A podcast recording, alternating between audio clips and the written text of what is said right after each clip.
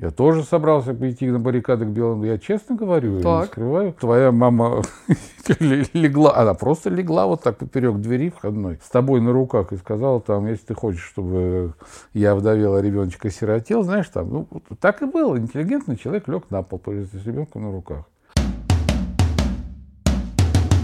Как через эти довольно турбулентные времена для человеческой совести, я бы вот так сказала, пройти, не потеряв себя и свой контакт вообще со своими какими-то идеалами?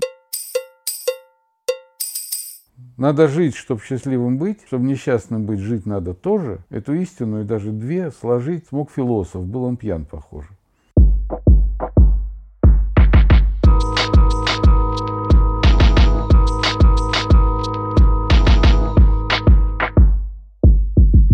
Всем привет, это подкаст «Ну, папа», я его ведущая Ира Сергеева. Я ее ведущий Леонид Сергеев. Кого ее? Ведущий Иры Сергеевой, потому что веду тебя по жизни, как слепого кутенка, блин. Тычешься туда-сюда. А мы, люди, умудренные жизнью, знаем. Ну, то есть, друзья, вы чувствуете, как у нас за время нашего, так сказать, заслуженного отдыха все съехало куда-то в непонятные низины. Шутки не то, что за 300, а за минус 3, я бы сказала. Ну, сейчас надо будет выправляться каким-то образом. Значит, э, с первым нашим эпизодом в 2021 году. Что я хочу сказать? Я думала, что мы начнем этот год с какого-нибудь приятного, знаешь, такого простого вкатывания во всякие digital, твои любимые темы. Мы Yeah. могли бы поговорить про, не знаю, завести тебе TikTok, поговорить про личный бренд, отправить тебя опять куда-нибудь учиться, сделать какие-нибудь приятные, ненавязчивые вещи, чтобы отвлечь людей от, э, не знаю, уже истлевшей темы коронавируса. Но нет, год-то нас опять несет куда-то непонятно куда. И мне кажется, что единственное, о чем мы сейчас э, можем поговорить, потому что меня это ужасно волнует, это происходящие прямо сейчас события. Сегодня 4 февраля, и, соответственно, все мы сейчас в курсе новостной странненькой повестки, и я хочу с тобой поговорить об этом, и условный выпуск наш назвать сегодня выпуском про несогласие. Вообще А со вот- всем, что происходит вокруг. А вот, доченька, я хочу тебе сразу задать встречный вопрос. Вот сегодня 4 февраля. Да. Сегодня с утра я включил телевизор, посмотрел телевизор по всем каналам. Мгм. И как то А ничего такого не происходит. Да, на улице слякоть минус один, я пошел постригся, я пришел сюда, все прекрасно. Собачка бегает, люди ходят, киоск газетный открыт, в газетах тоже ничего нет. В интернете как-то я посмотрел, ну там что, Яндекс, Google, тоже вяло как-то все это. Да, одной фразой там что-то. Так, значит, мы завизировали, что ты смотришь, э, как, э, так сказать, твоя ролевая возрастная модель, телеканалы, посмотрел на газеты, посмотрел, что вокруг ничего не поменялось, город живет, а в Фейсбуке всякие там, в Твиттере, в А вот я в блоге мы не ходим. не хожу, нет. Ага. И как это влияет на твою в целом гражданскую позицию, как ты думаешь? Ну, гражданская позиция у меня какая? Если завтра война, если завтра в поход, если черная сила нагрянет, как один человек, весь советский народ за любимую родину станет. А какая может быть гражданская позиция? Ага, я то- за, но я не против. Очень хорошо. Значит, хорошо. Вот чтобы избежать подобных диалогов, мне, конечно, не хочется с тобой вписываться в какие-то дискуссии про отношение к происходящему. Мне кажется, у нас с тобой, на самом деле, отношение к подобным вещам одинаковое. Ну, мы не хотим смотреть на то, как, не знаю, выстраиваются очереди из автозаков. Мы не хотим смотреть на то, как дубинками на протестах херачат э, журналистов по голове. Не хотим смотреть на то, как, э, не знаю, там, задержанных людей, на них надевают пакеты из пятерочки и пытаются у них что-то узнать. Вот этого не хочется. Ну, согласись. Безусловно, этого не хочется. Не хочется видеть какие-то судебные решения в каких-то подвалах в городе Химках, когда у тебя, значит, решение суда как бы становится выше, чем решение Европейского суда по правам человека. Этого тоже не хочется. А глобально. Но... Но, извини, вот тут я Так. хочу переходить. Но это будет. Мгм. Это было, есть и будет. Так. Потому что каждая система, она будет защищаться, если на нее начинают посягать. Ну, как типа такая, это самая химера в подвале, да? Ты в Э, нее это- тыкаешь палкой, она такая... Это не может быть ни хорошо, ни плохо. Это естественно. Ага. Когда ты, извини, нападаешь, как говорят, страшнее зайца зверя нет. Когда нападаешь на зайца, и он озверевает, загнанный в угол, он может, не знаю, там лисе распороть живот задними ногами своими мощнейшими. В последнем отчаянном броске. Обезьяна может там надавать по морде льву в предсмертной тоске. Понимаешь, это Владимир Ильич Ленин в свое время говорил. Каждая революция должна уметь защищаться. Мгм. Пожалуйста, добро должно быть с кулаками. Это все фразы, не придуманные на пустом месте. Это все фразы, которые продиктовала жизнь. Каждое сообщество будет защищаться. Кремлевское сообщество будет защищаться от всех остальных, которые будут посягать на его целостность, на его спокойствие, на его бабки там, и на все. Оно будет защищаться. А защищаться оно будет всеми доступными средствами. Какие средства доступны сейчас Кремлю? Кремль – это государственность, государство. Армия, ОМОН, Шмамон, Бумон, Росгвардия. Угу. Они четко используют это. Все время, говоря о сегодняшних событиях у нас в России – Хотя миллионы меня сейчас поправят, скажут, это у вас в Москве, там у нас все нормально. Давай все время перекидывать взгляд на Беларусь. Угу. Потому что то, что произошло в Беларуси, это нам показало кое-что. Это показало всем очень много, и такое показало, что это еще надо осмысливать и осмысливать. Сотни тысяч выходили на эти протесты, сотни И уж как там мочил белорусский ОМОН, как они там, вот, вот там и не пакеты из пятерочки, а там и ребра трещали, ломались, и людей просто давили, душили, и люди без вести пропадали уж сколько лет. И? Угу. И что? Это все так, и именно Поэтому я хочу нашу дискуссию с тобой вообще свести в русло такое философское академическое, я бы сказала. Ох ты! Значит, воспользовавшись одним из моих любимых методов, с которыми я познакомилась еще в студенчестве, этот метод называется историческая реконструкция. Или уж если на то пошло, да, построение каких-то исторических параллелей. Я сегодня буду э, плотно эксплуатировать твою вечную идею о том, что все новое — это хорошо забытое старое, все уже было 585 тысяч раз в разные годы, значит, а сейчас просто все с каким-то новым флером э, происходит заново.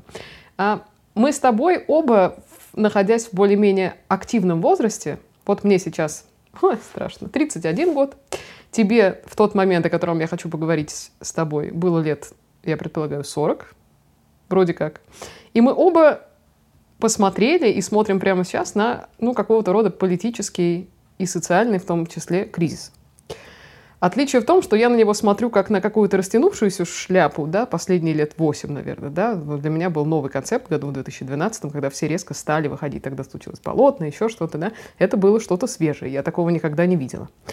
То, что ты видел, в отличие от меня, чего я еще не испытывала, это момент, когда кризис приводит к слому, когда это в чем-то конкретно выражается. Не в том, сколько людей забрали в автозаке ну, и какая несправедливость. смерть, кровь, стрельба. Нет, а конкретно к смене политического режима и к созданию новой страны. Но это же офигенный опыт, мне кажется, у которого ну, который видели вообще немного людей на планете, когда у тебя было одно гражданство и паспорт, условно, да, как такая физическая штука, а потом в одночасье ты вдруг становишься гражданином какой-то новой прекрасной страны. Не приведи Господь, доченька. Вот сейчас интересно это. будет, приведи или не приведи. Вот скажи мне, пожалуйста, с точки зрения сравнения этих двух событий, когда в августе 91 года вдруг внезапно въехали какие-то танки, стали палить по Белому дому, я этот э, момент на самом деле очень плохо знаю, потому что даже если ты э, занимаешься в университете какими-то историческими штуками, ты, как ни странно, очень плохо знаешь турбулентные события из такой недавности, из новейшей истории. Вот Извини, это... Полить они начали в 93-м, не надо путать. В 91-м они по Белому дому не полили.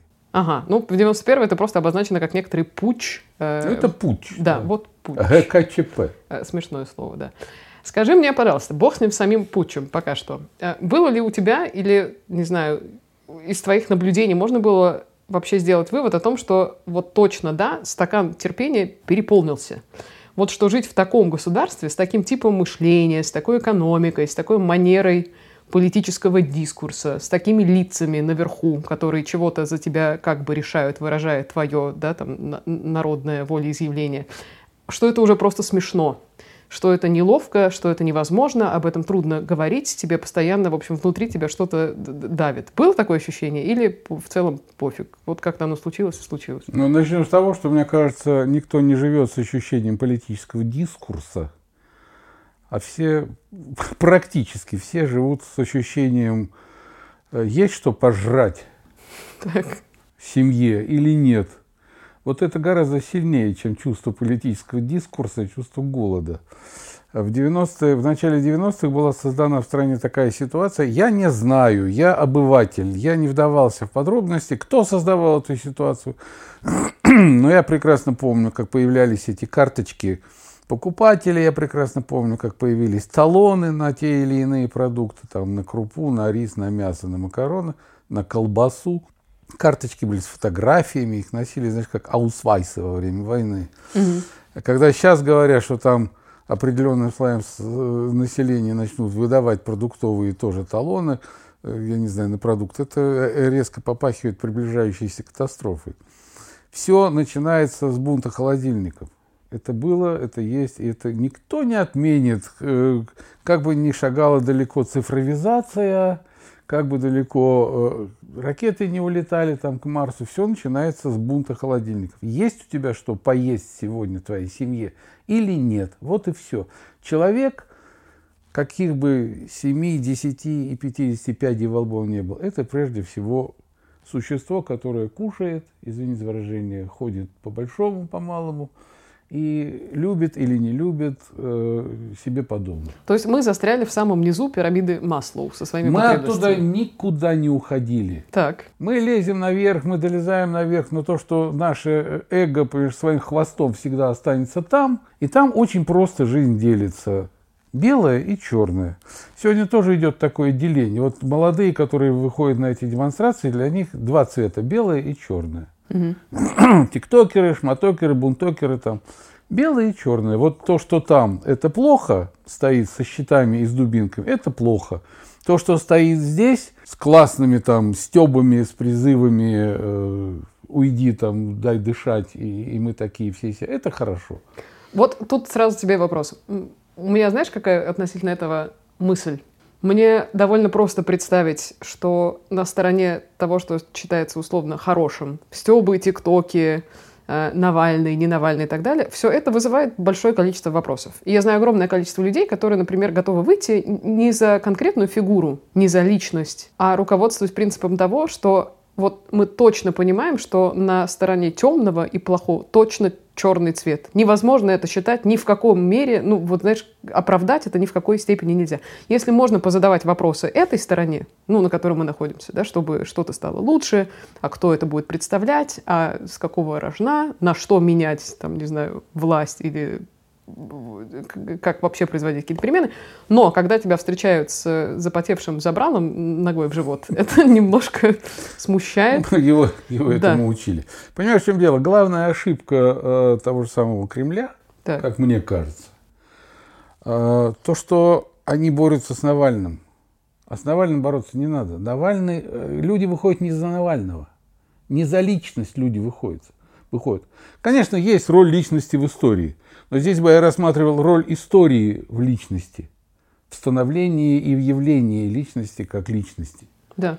Они выходят даже не за идею, потому что идея четко не очерчена. Ну, идея, например, там – мы боремся с коррупцией. Давайте выйдем и поборем коррупцию. Это, это такая ну, задача, угу. в принципе, которая может быть идеей, в принципе. Хотя э, я не уверен в этом. Но она недостаточно мощная, как будто, чтобы происходило вот Да, потому что реакция, человек, да? который каждый день идет на работу, э, делает свое дело, получает свои деньги, заходит в свою пятерочку, там, однерочку, полуторочку, покупает бутылочку, и, там 200 граммов колбасы, сыр, одно яйцо и бутан, бутанчик хлеба, ему похрен, есть там где-то наверху коррупция, ему похрен, похрен какую э, зарплату в секунду получает Сечин там, или Миллер, абсолютно похрен. Он получает свое, и все.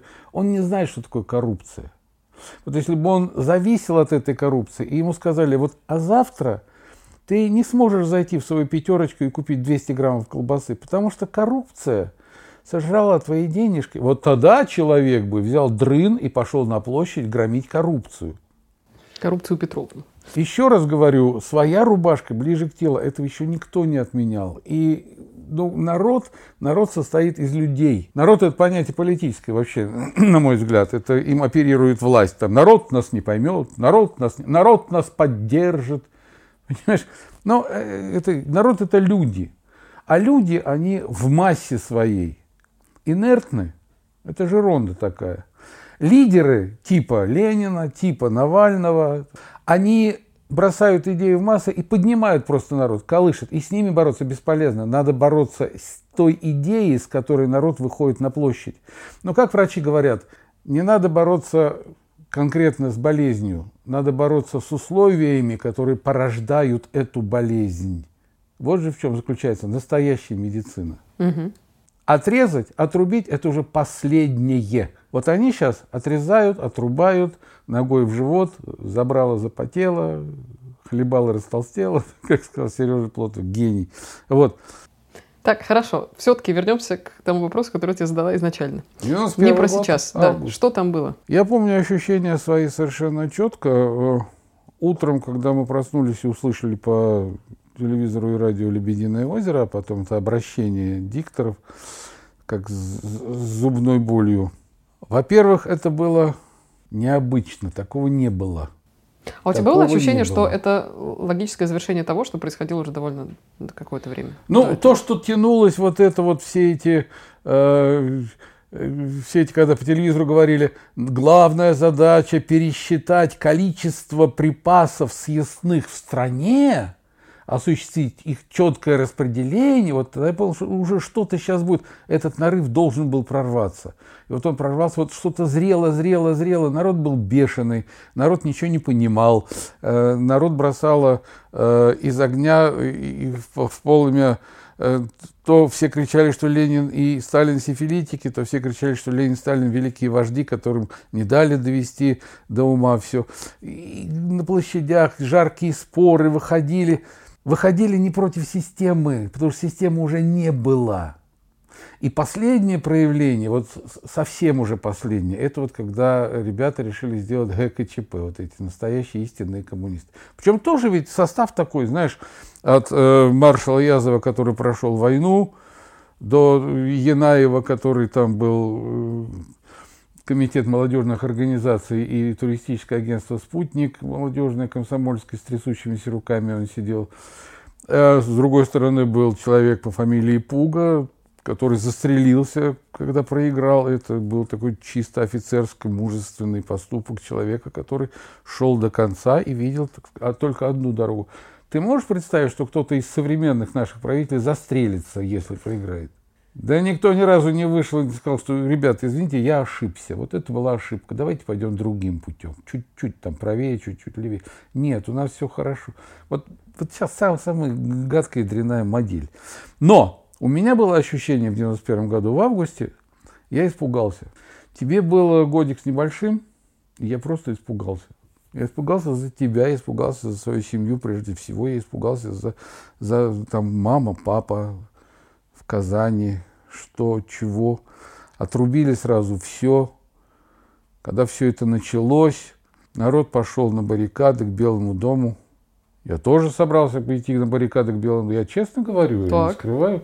Э, твоя мама легла, она просто легла вот так поперек двери входной с тобой на руках и сказала там, если ты хочешь, чтобы я вдовела, ребеночка сиротел, знаешь, там, ну, так и было. Интеллигентный человек лег на пол с ребенком на руках. Так. И сказала мне, не шагу. Вот, я, а я уже там в плащике стоял у двери.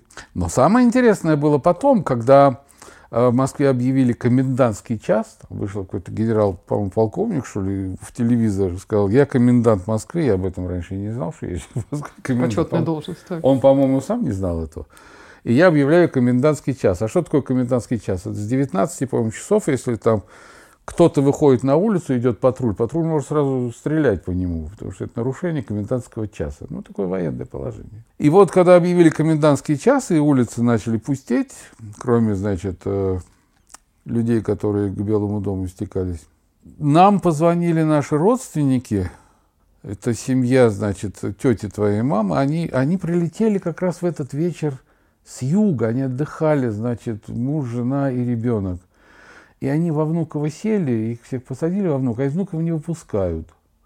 Куда багаж делся, неизвестно. И, в общем, полный аэропорт растерянных людей, которые не понимают, что происходит, что делать. Они улетали, была одна страна, и никакого было, не было положения, тем более комендантского часа. А тут и, и, и что делать? И надо было выручать этих людей. Ну, родная кровь все-таки, родственники. И вот я помню, тут уже твоя мама встала, значит, так отряхнувшись, взяла тебя на, руки поплотнее. И я пошел на улицу. Это был вечер, комендантский час. Я так вышел на Ленинградский проспект, поднял руку, махнул, остановился какой-то «Жигуленок», сидел какой-то мужик, значит, тоже так слегка трясущийся. я говорю, мужик, надо выручать людей. Я говорю, вот тройную цену тебе даю, до Внуково и обратно. Огородами, чем угодно там. Мужик понял, что, значит, я не отстану, и мы поехали. И вот мы поехали по этой ночной Москве. Мы видели колонны БТРов, которые стояли, значит, где-то э, у Пекина. Э, потом мы проехали то место, на котором были раздавлены танком вот эти трое, Комарь и, его, значит, э, соратники. Но это было потом. Народ, народ гулял, гуляя, собирал баррикады из урн, из э, лавочек, ну, так, знаешь, вот под зонтиками люди ходили, потому что дождик моросил. Ну, так как-то ощущение такое прогулочное. Так. Ну, народ так ставил баррикады. Мы все это проехали и поехали через Москву, выехали за Москву и увидели на марше танковую колонну. Потом я узнал, что это шла Кантемировская дивизия в Москву. Вот это было уже страшно, когда мы ехали, танки шли так, я вспоминаю, по левой стороне шоссе, мы ехали по правой. Вот бесконечная колонна танков. Я так ему говорю, страшно? Он говорит, страшно. Мне тоже страшно.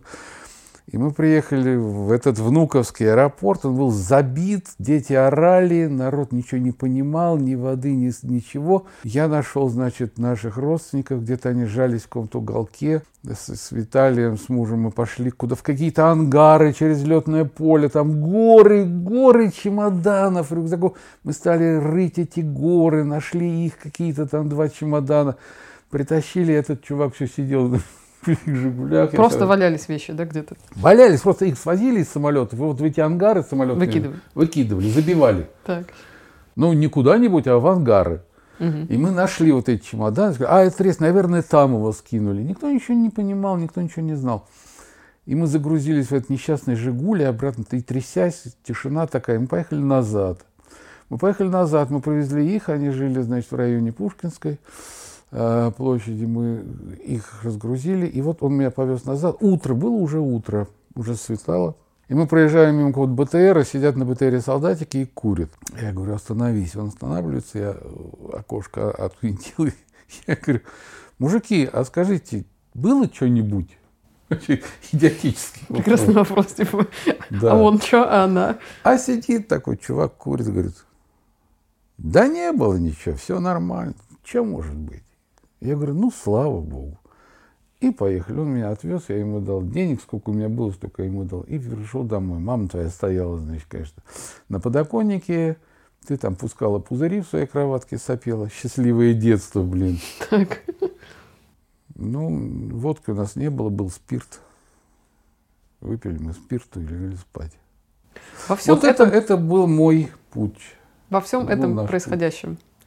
Было ощущение, помимо страха, понятного совершенно, какое-то ощущение, ну, хотя бы какой-то духоподъемности, что ли, что вот оно, началась прекрасная Россия будущего. Ты знаешь, прекрасная Россия будущего началась уже тогда, Не когда начавшись. Ельцина э, стали избирать, когда Ельцину уступали место. Вот это был подъем.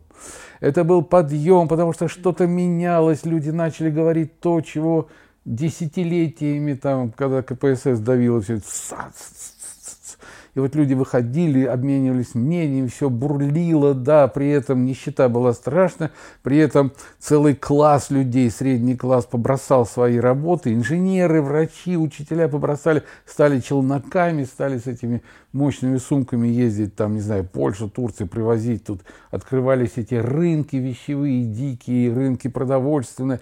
Вот, вот бурлило что-то, вот это вот, миллионы рождались, миллионы умирали, я имею в виду деньги – Люди разорялись, люди богатели. Но когда, вот я говорю, я даже какие-то стихи начал писать, целый цикл там в то время, когда ты открываешь окно и стоит парень с автоматом, и автомат смотрит тебе в лицо. Вот ты начинаешь понимать, что вот баста карапузики кончились от танца. Ша, ребята, вот тут уже не до шуток, тут уже смерти. И когда вот пролилась первая кровь, а когда в 93-м пролилась кровь уже не первая и не малая, вот тогда уже стало страшно по-настоящему. Сегодня вот все эти, это же как, э, говорят, мы не хотим, чтобы было как там в Украине, на Украине. Никто не хочет этого. Но если вспомнить, как начинался Майдан украинский, он же еще при Ющенко начинался. Угу. Люди выходили, пели песни, люди там радовались. Вот, вот, вот душеподъемность была. Люди концерты давали, люди были все хорошие, люди все-все-все, как только первая кровь пролилась. А первую кровь может пролить кто угодно. И провокатор засланный, не знаю, там, украинской э, беспекой или нашим КГБ, ФСБ, это или какой-то фанатик из толпы протестующих может пальнуть. А вот когда проливается кровь, тут уже никто ничего не разбирает. Вот тогда наступает этот решительный, беспощадный, э, бессмысленный русский бунт. На тот момент была ли какая-то заметно для тебя, ну, то, что называется, не знаю, поляризация какой-то обществе, разделение на тех, кто действительно ждал каких-то перемен, прекрасно и активно участвовал в этом новом духоподъемном обмене мнениями, или было большое количество тех, кто продолжал, я даже не могу сказать, верить в коммунистическую идею или там светлый социализм, к которому все должно было прийти в какой-то момент. Или было ощущение, которое я, кстати, как мнение, мне кажется, довольно часто слышу сегодня от совершенно разных людей, что типа того, что ну, кого там не посади, все равно все там также будут воровать. Придут новые, свежие, еще не наворовавшиеся, будут воровать еще больше, поэтому лучше мы посидим сейчас так, как есть, э, потому что это более-менее наша зона комфорта. Вот нормально же, выходим на улицу, все работает, здорово, у нас тут кафе, бары, малый бизнес, модно, постхипстерская эпоха, соцсети пока не все отключили. Отлично, ну типа живем же, чё ж, ну, чё живут, ж нет? люди живут, и да, вот. и, и они правы. А тогда Это как их было? правда. И ну, тогда было вот э, дайте народу, как говорится, колбасы и хлеба. Ведь почему же панем и церцензас? Почему это выражение еще с времен Рима? Хлеба и зрелищ. Все. Ну, э, э, это же это играет до сих пор каким бы, я еще раз говорю, компьютеризованным, цифровизованным и илономаскеризованным не, не стало общество, паном et circenses, хлеба и зрелищ. Слушай, а скажи мне вот какую вещь. Ты в советские времена имел же шанс ездить за границу? В советские времена я был за границей. Да, был, я был в Болгарии. О! Я был в Болгарии, я ездил на Габровский фестиваль, как победитель передачи, телепередачи «Веселые ребята». Что ты? А тогда бытовало мнение такое, э, анекдот такой ходил, курица не птица, Болгария не за граница. Вот, и болгарские слоны лучшие друзья советских слонов. Э, ну, братушки там, стоит над горой Алеша, все, и мы приехали в Болгарию, все прекрасно, все. Были какие-то воспоминания в гостинице в Софии. Полка, э, выдвигается полка из тумбочки, и на ней на днище вырезано ножом и шариковой ручкой обведено «Ребята, не пейте ракию!» Это такой крик души советского туриста был, который, видно, перебрал этой ракийки. Ножом вырезал. Помнишь фильм это «Побег из Шоушенка»? Да-да-да. Он даже вырезает. Здесь был. Это точно так же было. И э, при всем при этом э, ощущение, это, извини меня, это был э, 80-й год. Угу. Мы заходим э, в Великотырново, по-моему, первый, первый книжный магазин, и мы обалдеваем там. Ахмадулина, Ахматова, там Рождественский, Вознесенский, Евтушенко. А в Советском Союзе книг нет вообще. В Советском Союзе макулатуру сдают и записываются там, и с кострами отмечают э, очередь. И мы по 20, по 30 книжек оттуда выносим, вот такие пачки, вот веселые ребята. Мы только книги оттуда привезли. Угу. Приходим в гостиницу, начинаем раскладывать. В каждой этой стопке веселые болгары вкладывают речь Брежнева на последнюю съезде КПСС, брошюрку. То есть, ребята, читайте это поэзию Ахматова, там, читайте с Цветаевой. Но вот вам речь Брежнева на съезде КПСС. Это было очень здорово. Э, вот, э, ну, если считать Болгарию за границей в те времена, то, конечно, я был за границей, да, все. А какие-то страны, которые вообще никак не относились к коммунистическому корпусу, нет? Ты знаешь, тогда Венгрия считалась страной такой сомнительной, э, так сказать, глядящей туда, на запад. Угу. Венгрию, э, да, во все страны меняли там, например, ну, не знаю, там по, по 100 рублей, а в Венгрию меняли 30. Там, угу, угу. Вот, потому что, да, Венгрии могли, не знаю, убежать, что ли, там Потом, когда я уже работал в радиостанции «Юность», я был в Румынии, но тогда была Румыния периода, последнего периода Чаушеску, и это была моя служебная командировка. Мы жили в гостинице ЦК комсомола и партии Румынии. Там микрофоны просто висели, вот как у нас висят люстры в домах, а там микрофоны висели так в туалетах, в ванных комнатах. Никто уже не скрывал все. Угу. И я помню темные черные люди с глазами вниз, вот это Румыния того времени. И я помню даже, как его звали Флорин. Он был э, инструктор ЦК комсомол Румынии, он нас опекал нашу делегацию. И когда уже мы познакомились поплотнее на почве местных горячительных напитков, он подарил мне бумажную купюру, лей какой-то там, и на ней ручкой написал, где-то даже у меня хранится, поскорее бы у нас произошло то, что произошло у вас. А у нас это уже был 90, 88 год, вот так вот было. То есть у нас уже как бы началась перестройка, угу. вот эта свобода, там, да, можно запрещенные английские группы крутить по радио и, телевизору. Вот. Костя Эрнст с программы «Матадор», понимаешь, это же тоже все прогрессивно было. Э, вот. Когда же у, вас, у нас наступит поскорее бы там, давайте. Блин, и мы такие интересно. были, знаешь, представители. Вот тогда была гордость за, то, за те процессы, которые происходят у нас в стране. Ага. А, мы, а вот вы можете это, а мы можем это. И они такие, бедные румыны, они так смотрели на нас. Ой, это очень интересно. Почему я спрашиваю в целом про вот этот опыт за границей? Это потому что сейчас же такое еще, знаешь, тяжелое время, когда мы ездить-то перестали мочь. И вот ты сидишь отсюда и смотришь на вот эту ужасную информационную картину, на этот информационный пузырь. И если доводится общаться с какими-то зарубежными коллегами или приятелями или чем-то, я постоянно чувствую эм, такое ощущение аккуратного сострадания постоянно с той стороны. Вот мы сидим в зуме, да, и постоянно делая скидку, ну, как бы мы, вот, например, да, с профессиональной точки зрения, там какое-то у меня сейчас было менторство, там я целый день сидела и общалась со стартапами из разных стран.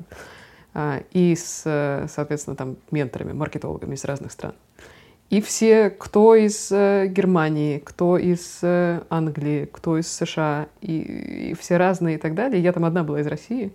И такая пауза, типа, когда ты представляешь, я говорю, а вот я из России, т-т-т. Я вроде как и по-английски говорю, так что нормально, да, нет ощущения, что hello, my name is Борис, I live in Russia. И сразу первый вопрос, что ж там творится-то у вас, а? Что ж такое? Ну, вроде знаешь, так все ты там нормально говоришь какие-то вещи, а что Если у вас на моем так месте тяжело? сейчас какой-нибудь Соловьева подобный сидел, чувак, он бы тебя размазал в 30 Ой, секунд. я бы была уже уничтожена, да, да что я, значит, и, иностранный агент. И причем и... он бы тебя совершенно доказательно, Конечно. и совершенно очень-очень, так сказать, апелляционно доказал бы, в чем ты не права, в чем не правы они, и как, насколько у них хуже, чем у нас. Да, да, да. В советские времена выходила такая брошюрка, до сих пор помню, как называется, «100 вопросов, 100 ответов», о, ну, типа о преимуществе социалистической системы над капиталистической. И там черным по белому, то есть так расписывалось, что вот что не спроси, а социализм лучше, а у угу. нас лучше, что не спроси. А в царские времена, э, в 913-14 году, когда там в столетие Дома Романовых отмечали э, в России пышно, какой-то профессор математики Московского университета с помощью математических формул доказывал незыблемость романовской династии. Ну, понимаешь, каждое время рождает свое как про, так и контра, как за, так и против. В каждом времени это при, при, э, приобретает свои черты, свои оттенки какие-то, свои технологии. Я еще раз говорю, остается одно. Вот ты говоришь, сейчас вот мы лишены выезда за рубеж – но когда не были мы лишены выезда за рубеж. Ну а давай представим, что 90% наших выездов за рубеж заканчивались тем, что Тагил рулит! И пойдем мочить фашистов 9 мая в, турецком отеле. Нет, да, слушай, то, что мы лишились выездов, это просто, знаешь, такая вишня на торте ко всему, что и так давлело, мне кажется, над нашей Так мы головой. не лишились выездов за рубеж, мы лишились all-inclusive, включая местную барматуху, от которой тошнит. Подожди, Турция открыта пока нормально, там, наверное, действует ну, all-inclusive. All Потеряли нет, еще не все. Не, не знаю, вот можно рассуждать с этой точки зрения, можно рассуждать с другой точки зрения. Ах, да, мы лишились там это, это, недели высокой моды в Париже мы лишились Да и хрен бы с ней с этой недели высокой, говорю я. Да. Блин, ну я-то тебе не о том говорю, я тебе говорю о том, что еще сложнее стало каким-то образом сравнивать что там и что здесь, когда мы остались абсолютно оторванными от какой-то другой, да, там и модели. Да и мы типа никогда не сравнивали. всё, мы всегда всё. хотели набить рожу немцам, понимаешь, и показать, что русские значит лучше. Это всегда было. Хорошо, потеряли здесь коннект, совершенно едем дальше. Мой последний к тебе вопрос. Как через эти довольно турбулентные времена для человеческой совести, я бы вот так сказала, пройти, не потеряв себя и свой контакт вообще со своими какими-то идеалами? Потому что, эм, уточню, мне кажется, довольно просто делать какие-то моральные выборы, когда есть чем обосновать, и нету, знаешь, какой-то фигуры абсолютного зла. Вот абсолютно того, чего ты точно знаешь, что это плохо. Ну и нет фигуры абсолютного добра, абсолютной справедливости. Да, вот сейчас, наверное, нету фигуры абсолютного добра, но есть понимание того, что против чего точно э, нормальный человек готов, там, не знаю, выступить или высказаться, или что-то сделать. Как здесь быть? Сейчас э, много пишут постов о том, что, окей, там, можно деньгами поддерживать э, какие-то организации или НКО, которые помогают тем, кто был задержан оказывают юридическую помощь. Если вы молодой юрист, вы можете пойти и безвозмездно значит, помочь этим людям своей юридической экспертизой. Вы можете, не знаю, возить передачи в СИЗО, когда люди там задержаны, и по 28 человек на четырех койках сидят 20 суток за твиты и шутки э, в Фейсбуке перепощенные. Вот здесь что делать? Оставаться в стороне и, и просто тихо ждать чего-то? Или активно себя вести? Ну, в общем, как принять какое-то решение для себя, что правильно в этой ситуации? Сложный вопрос, доченька, очень сложный. Непротивление злу насилию – это толстовство. Это, Ну, это знаешь, как Да. в Конституции есть действие, а есть бездействие. Или где там в Уголовном кодексе. ну, это да? давно-давно, если тебя ударили по правочке, там, подставь левую, да. Не знаю. Если ты молод, в тебе есть энергетика, энергия, помогай, помогай, вози передачи, да, я не знаю, там, ухаживай за семьями. Но это же не значит, что там пошли все на баррикады и начнем, значит, уже не кидать камни в Росгвардию, а стрелять в нее. Нет же. Нет. Беларусь показала, что нет. А, а вот этими выходами, э, вот миллионными выходами, сколько она должно выйти на улицы, чтобы власть сказала, что-то мы, наверное, не то делаем. Она, во-первых, так никогда не скажет. Или скажет но друг другу там за десятой бутылкой, понимаешь? Скажет, что-то пацаны, мы надо что-то как-то придумать. Что-то надо им подкинуть, либо бабла там, потому что пули уже их не берут. Я не знаю, если бы я знал, я бы был какой-нибудь там гуру. У одного из французских поэтов есть совершенно гениальное четверостишее, которое звучит в переводе так. Надо жить, чтобы счастливым быть, чтобы несчастным быть, жить надо тоже. Эту истину и даже две сложить смог философ, был он пьян, похоже. Надо просто жить, и надо жить по совести. И не по совести, как в высокой фразе, а по своей совести. Как ты чувствуешь, так и живи. А чтобы это прочувствовать и почувствовать, надо пить, э, выпивать. Хорошее, хорошее вино в хорошей компании. Ну, друзья мои, с этой светлой мыслью наш философско-академический дискурс зашел в совершенно правильное, понятное для нас русло да, в этой сложной теме. Тем более, да, тут сунули продюсеру огурца покрыть. Да, тем более за время этого подкаста реально собака успела съесть целый огурец. Ну и мы пойдем поедим, что сказать. О, с пожеланием вам лучших времен в 2021 году. Это был подкаст «Ну, пап». Пока-пока.